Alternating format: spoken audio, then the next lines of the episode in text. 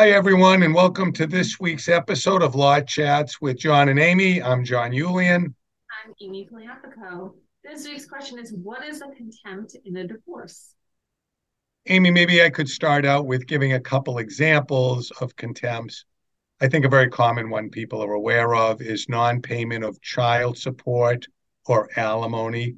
Those are very common contempts that are brought against the individual who's not paying the child support or alimony.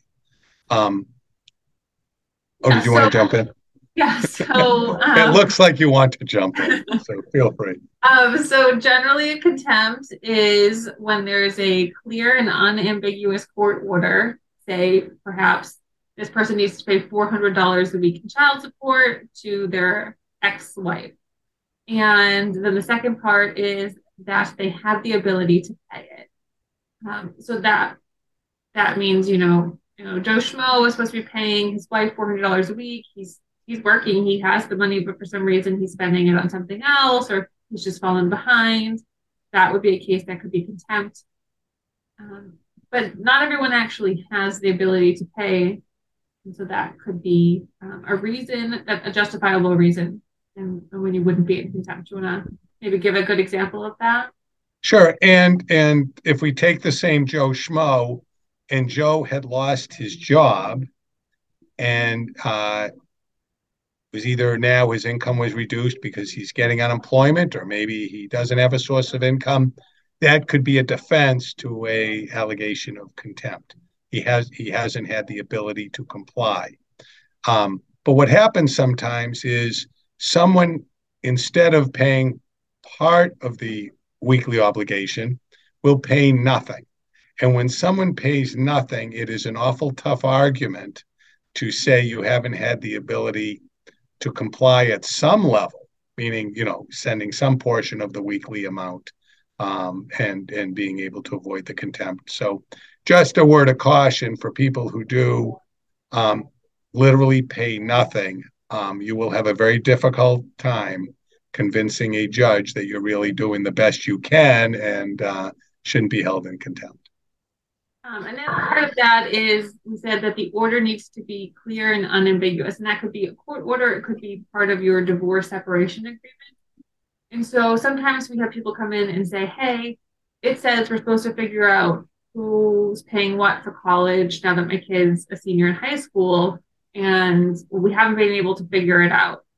That's not a contempt because the court order isn't clear. It doesn't say, you know, you know, person A has to pay 50%, it says you guys are going to figure it out. So that might be um, an issue where you're trying to find, you're trying to file a complaint for modification, um, which is something we can talk about in a later episode, but that would be a, would not be a contempt issue. Um, th- that's correct, Amy. And that's a good example of something where, and this goes on plenty of times, someone brings someone in on a contempt but the parties can't even agree on what the language was requiring. Well, it's pretty tough to hold someone in contempt if it's not even clear what they were obligated to do. In fact, if it's not clear what the person was supposed to do, they won't be found in uh, contempt. Um, the one other thing I think is important, Amy, is what the potential consequences are for a contempt, uh, which can include a certain time period for the person to correct, if it's non payment, the arrears, um, the court ordering that someone have to come up with a certain amount immediately, mm-hmm. um, and then uh, you know the court um, issues some type of repayment plan. But the most extreme penalty in, in a contempt is the person can be incarcerated. Now that only happens, as I say, in extreme situations where I think the court um, is seeing someone repeatedly violate uh, the court order and and or ignore the court order because I think any judge gets frustrated by that. But you know, you can sense the cases um, when you hear them, and and I've been involved them involved with them where you have someone repeatedly defying the court order because it can be the first time you bring someone in on a contempt and they're behind and the judge you know issues some type of order of how they need to rectify the situation or what's going to happen going forward. And sure enough, a couple months later, a few months later, whatever, you're back in court for a status update, and the person still you know, maybe uh, playing the same games, not uh, being honest, not disclosing their true financial situation. Once again, ignoring defying the court orders. You know, when that's happening repeatedly, um, you know, someone's really pushing their luck, and sooner or later, the judge is going to be saying, you know, you're going to go to time incarcerated, and you can purge yourself. That's the expression they use. You can avoid the um, incarceration by coming up with X amount of dollars immediately. And usually the person makes a quick phone call and suddenly that money appears. But that's yeah, that's, that's what I was going to say. I know that a couple times wasn't our case, but on a different case, you'd come back and um, magically the person, the judge will finish the case, have them sit in the back row with um, a court officer and tell them, you know, you've got till four o'clock till we drive you back over to jail. And um, they are texting on their phone, and magically, some friend or family members show up with the cash that they need.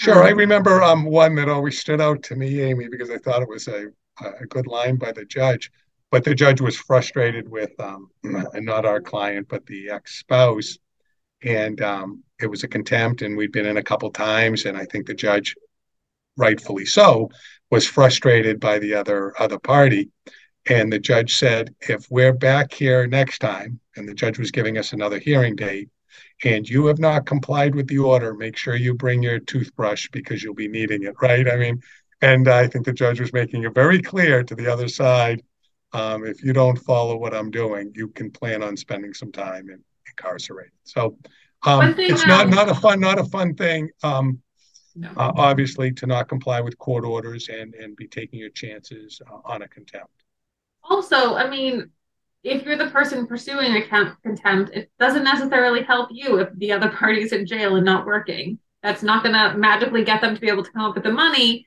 Um, but as the judges have alluded to, you know, knowing that you're going to jail that night is a nice motivator to get you to call everyone you know to come down to the courthouse. Um, so it is a possibility. One thing that um, we just didn't mention and I wanted to bring up as another penalty is um, attorney's fees. And that's a great point, Amy. So when you go in on a contempt, you're basically going in claiming that the only reason you have this court proceeding is because the other side is ignoring or not following a court order. So when someone brings a contempt, it's almost a given they're going to be requesting their legal fees and the and the argument is I wouldn't have to have incurred these legal fees if the other side did what they were supposed to. Um, if the court finds a contempt, the court can order that um, uh, um, the person in contempt is also going to have to pay for the legal fee. So it is another reason to do your best to comply with the existing court orders and not run the risk of um, having to be brought in on a contempt. But it is the one mechanism someone can enforce a court order when the un- other side is just not cooperating, just you know ignoring their um, uh, their exes calls and so forth, right, and just disobeying the obligations, hundred percent. Um, so the last thing we just want to talk about is the process for how you um, how a contempt works. You file a contempt like you file a complaint for divorce. It's a complaint for contempt. Um, there's a standard form that you submit to the court, and like uh, filing a complaint for divorce, the court has to issue a summons, which doesn't get done right away. You hopefully get it in a week or two. The nice thing is, unlike in a complaint for divorce, when they issue the summons, they automatically give you a court date. But I will say we got a summons on a complaint today, and our court date is the middle of April. So you're not getting in right away. um, and then you have a court hearing um, where the judge hopefully can issue an order, or maybe you reach a stipulation, hey, I'm going to get caught up in this amount of time, or it's not always that the person is behind on something. Um, it could be that they were supposed to provide documents or or whatever it was that they're not doing that they were supposed to do. Um, hopefully, either you're entering into an agreement that they're going to do it by a certain date, or the judge is going to order them to do it by a certain date. Typically, you'd have a second hearing if the things can't get resolved. And then after that, if you still can't get resolved, you can have a trial on a complaint for contempt like you could a trial in a divorce. Um, oftentimes, in a divorce, there are their own separate complaints for contempt because people aren't complying with stipulations or temporary orders. And if you did have a trial in the divorce, they would try both issues at the same time. Okay, Amy, I think that seems like a good place to wrap up for today. Thank you for joining Law Chat with John and Amy. We look forward to chatting with you again next time. If you have a question or comment, feel free to email us at info at yulianlaw.com. Remember that Law Chats with John and Amy is intended as a general reference and considered general advertising, and listeners should check for changes to any applicable laws and consult with an attorney on any legal issue. The information provided does not constitute legal advice, and any thoughts or commentary by the podcasting lawyers is provided as a service to the community and does not constitute solicitation of legal advice. The lawyers in the law firm of Yulian and Associates PC make no warranties and disclaim all liabilities for damages resulting from its use. Nothing provided in the podcast should be considered a substitute for advice from counsel. No attorney client relationship is formed by listening or participating in this podcast, and in the event that the podcast receives emails about the subject matter, no attorney client relationship is created via the email communication.